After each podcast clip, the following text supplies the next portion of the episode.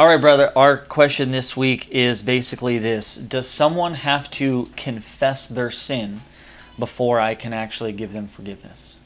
A short answer no. Okay. And uh, so there's, I think there's a misconception about what forgiveness is and where forgiveness begins. Because often the excuse comes up in conversations, as I'm sure you're aware, is there is a slogan that goes around often within our own circles, within those churches who are seeking to be biblical and be faithful, that want to say something along the lines of, I can't forgive this person who sinned against me because they have not confessed their sin to me. Therefore, sure. I can't offer forgiveness for them. And there is somewhat of a line of reasoning to that. There, there is a need for somebody to confess sin in order to receive forgiveness. But right there is where the, the, the problem lies the, the person who would come and confess sin to the person they offended can't receive something that's not there. So often people, I, I think that that excuse comes in because they already don't have forgiveness ready in their heart. And so that slogan really is one I think the church needs to put to death because too often that slogan just becomes an excuse for somebody to not forgive from the sure. heart. What do you think is the root of uh, the bitterness or whatever, the unforgiveness or the unwillingness to offer that. Uh, what's the root of that? Well, I mean, I think of a few things. So I think of in Matthew 18 when uh, Jesus is giving the, the accounts of uh, the unforgiving servant, and you have that servant who owes this large debt to this king. And the king drags him in and is going to sell him and his family off to pay his debt. And it's a debt he could never pay off in his lifetime. And just out of pity for him, he forgives him. But then that same servant goes out to one of his fellow servants, one who owes him maybe a few months' wages, and he holds him in contempt for not paying these wages. And mm-hmm. this servant begs and pleads with him to, to forgive him of his debt. He tells him he'll pay back every single penny.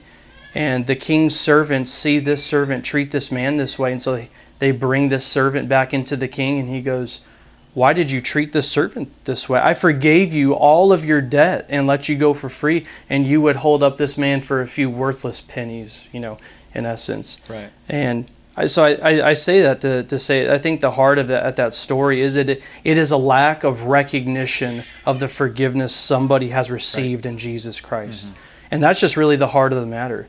Uh, there's no other excuse besides that. It's not being able to see what Jesus Christ has actually done for you while you were still a sinner and while you were still an enemy of God.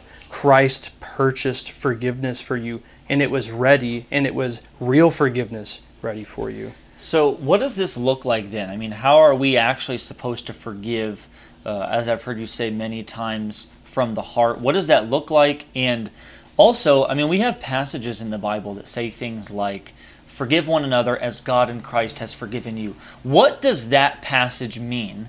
If it uh, if it does not mean um, forgive one another as God has forgiven you, in the sense that uh, forgive one another once they're repentant, as God has forgiven you as a repentant sinner. What does that mean? Right, and I think that's a great verse to, to tail off of because that verse, I think, is the heart of forgiveness.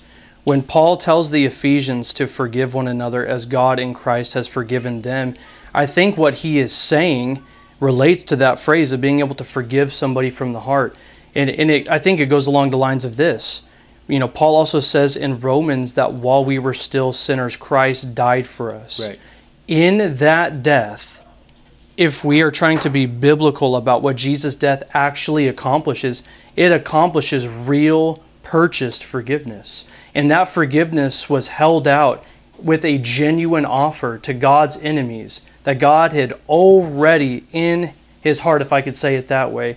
God had forgiveness ready to offer to the sinner. It's not as if Christ died on the cross and purchased a potential salvation for somebody, and then that salvation is only contingent upon how uh, meaningful they can be in their confession to God or, or how truthful they can be in confessing every known sin that they have. Rather, uh, God in Christ simply invites the sinner to come to Him because forgiveness is already ready for him. And if he's not willing to accept that forgiveness, it's not has nothing to do with God being wrong or God withholding forgiveness. Unwilling or something like that. And so for for us, when we look at Christ, when we are told to forgive one another as God in Christ has forgiven us, we must have forgiveness ready in our own hearts. If Christ has purchased forgiveness for us to be forgiven, we have no room as a fellow servant to withhold forgiveness from somebody else.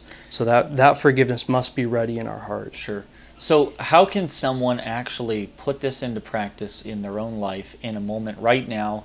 Um, someone who may have bitterness or unforgiveness in their heart and they recognize that they can't have that anymore.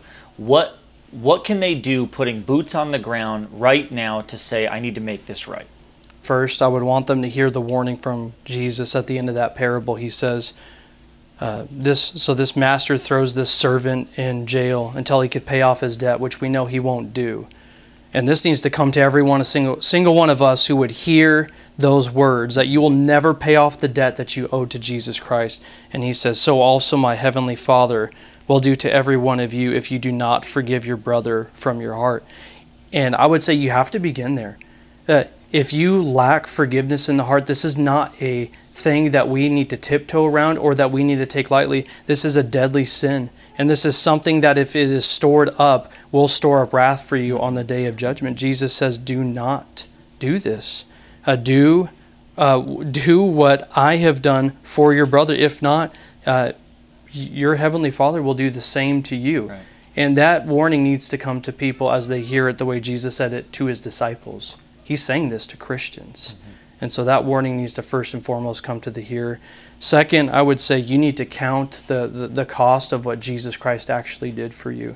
You know, uh, when, when we talked about this in, in a sermon, you know, a few weeks ago, one of the things that I was able to say was uh, real forgiveness is unlimited forgiveness. Forgiveness that has a count is not real forgiveness. So, the way you can begin to positively do that in your life is you need to look to Christ and His forgiveness for you, and you need to store up that kind of forgiveness in your heart that is willing, as Peter would say, How many times must I forgive my brother? And Jesus says, Not seven times, Peter, 70 times 7. Mm-hmm.